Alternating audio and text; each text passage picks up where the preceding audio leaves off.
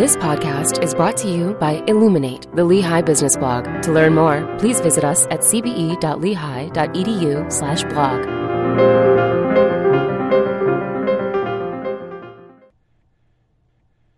The New Energy Economy and the Battery Decades by Fred S. Frankel, Class of 71, for the Lehigh Business Blog.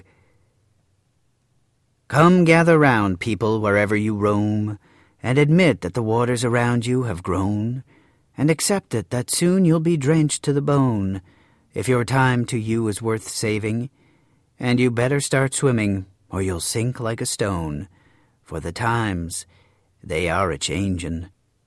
The Industrial Revolution and the 250 years that followed were made possible by the discovery and application of large quantities of fossil fuels. But to quote Bob Dylan, who is cited throughout this blog, the times, they are a changin'. My generation views green as a movement. Millennials more meaningfully view it as an imperative.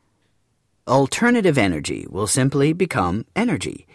Royal Dutch Shell has predicted that oil demand will have peaked permanently within five years. Wind and solar are growing more quickly than experts predicted and that is a good thing because the demand for energy is rapidly increasing for products and services that were unknown only a few decades ago. What wondrous high tech innovation will be needed to meet this exploding demand for energy? Batteries. There are three primary drivers of the escalating demand for batteries the Internet of Things, IoT, the concept of connecting a wide range of devices over the Internet so they can talk to each other apps, and us, energy storage systems that store solar energy for when the sun isn't shining, and wind energy for when the wind isn't blowing, and electric vehicles. It is predicted that the use of batteries in electric vehicles alone will eventually demand 1,000 times more battery power than is used today. Someday, chemistry will evolve, and innovation will create fuel cells that we cannot imagine today. However, for at least the next two decades, the heavy lifting of transforming the world economy to a greener state will rest on the back of batteries. Specifically, the new economy's backbone will be the lithium ion battery. At Cohen Group, we predict that today's $5 billion battery market for electric vehicles will grow to more than $500 billion over the next two decades. Energy storage systems, which currently use $1 billion worth of batteries a year, will grow to $125 billion. Both of these markets will compound their growth at over 30% per year. Consumer devices, which today is the largest market for batteries at $15 billion, will continue to grow 10% per year. The Internet of Things is the real wild card. It is predicted that in 20 years, IoT will represent more than 1 trillion, yes, with uh, a TR devices, and its use of batteries could eventually dwarf the other markets. Electric vehicles are clearly the near term driver of demand. We predict that the cost to manufacture an electric drivetrain will become cheaper to produce than an internal combustion drivetrain within eight years. This will be the point at which the switch to electric vehicles becomes rapid and inevitable. The auto manufacturers understand this, and the announcements they have all made this past year regarding their moves toward electric vehicles is breathtaking. The energy companies, meanwhile, are watching this, stunned, and have started to plan for the new economy. Your sons and your daughters are beyond your command. Your old road is rapidly aging. Please get out of the new one if you can't lend your hand, for the times they are a changin'. Twenty years ago, even ten years ago, the engineering students at America's finest universities all wanted to be Steve Jobs. May he rest in peace. Today's engineering students, entrepreneurs, and most participants at the epicenter of America's innovation who toil in the corridor from San Francisco to San Jose and Menlo Park all want to be Elon Musk.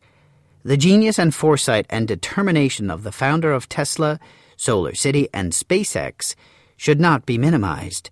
Yet many in the economic establishment of the U.S. still view him as a quirky upstart. His vision of a gigafactory to build batteries originally met with skepticism, but there are now 13 other gigafactories planned by other companies. Nine of those will be in China, which was able to leapfrog a century of telecommunications infrastructure building done in other countries by going directly to wireless communication. Again, China is largely avoiding the ramp up of transportation based on the internal combustion engine by planning a rapid crossover to electric vehicles. Cars, trucks, buses, forklifts, scooters, virtually everything that rolls will quickly convert to electric in China. The loser now will be later to win, for the times they are a changin'. Batteries have not been in short supply over the past decade. In fact, making batteries has not been that profitable because supply has often exceeded demand. That is changing right in front of our eyes. There will be a massive increase in capacity to produce batteries better and cheaper. There is, however, a catch. The battery chemistry of the lithium ion workhorse is largely dependent on very high quality lithium and cobalt for the cathode. Nickel, manganese, and aluminum are also used in much smaller amounts, and graphite for the anode.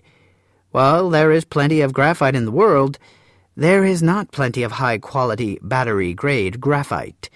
Much of the graphite has come from China and is produced in a manner that to be polite is not environmentally friendly.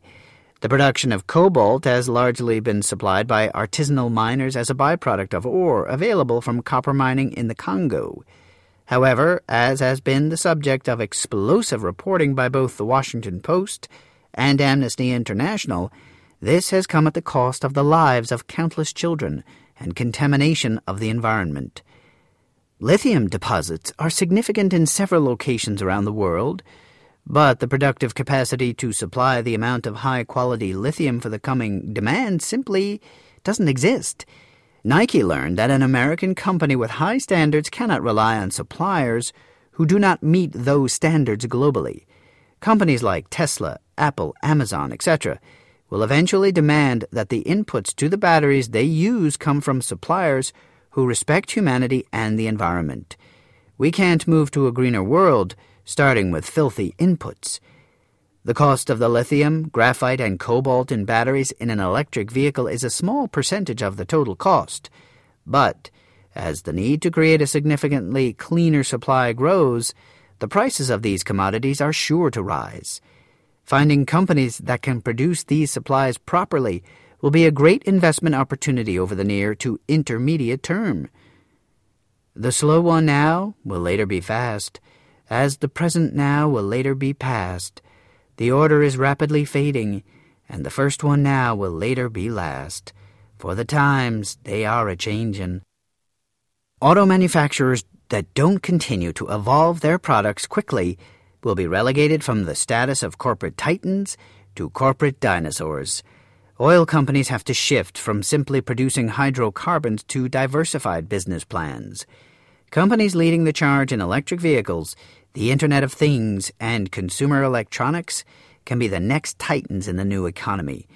They will create jobs and grow rapidly if they execute their plans well. In 20 years, the Fortune 100 will likely have a completely new cast of characters. The investment ramifications are profound. Investment winners and losers are one apparent consequence of the coming new energy economy.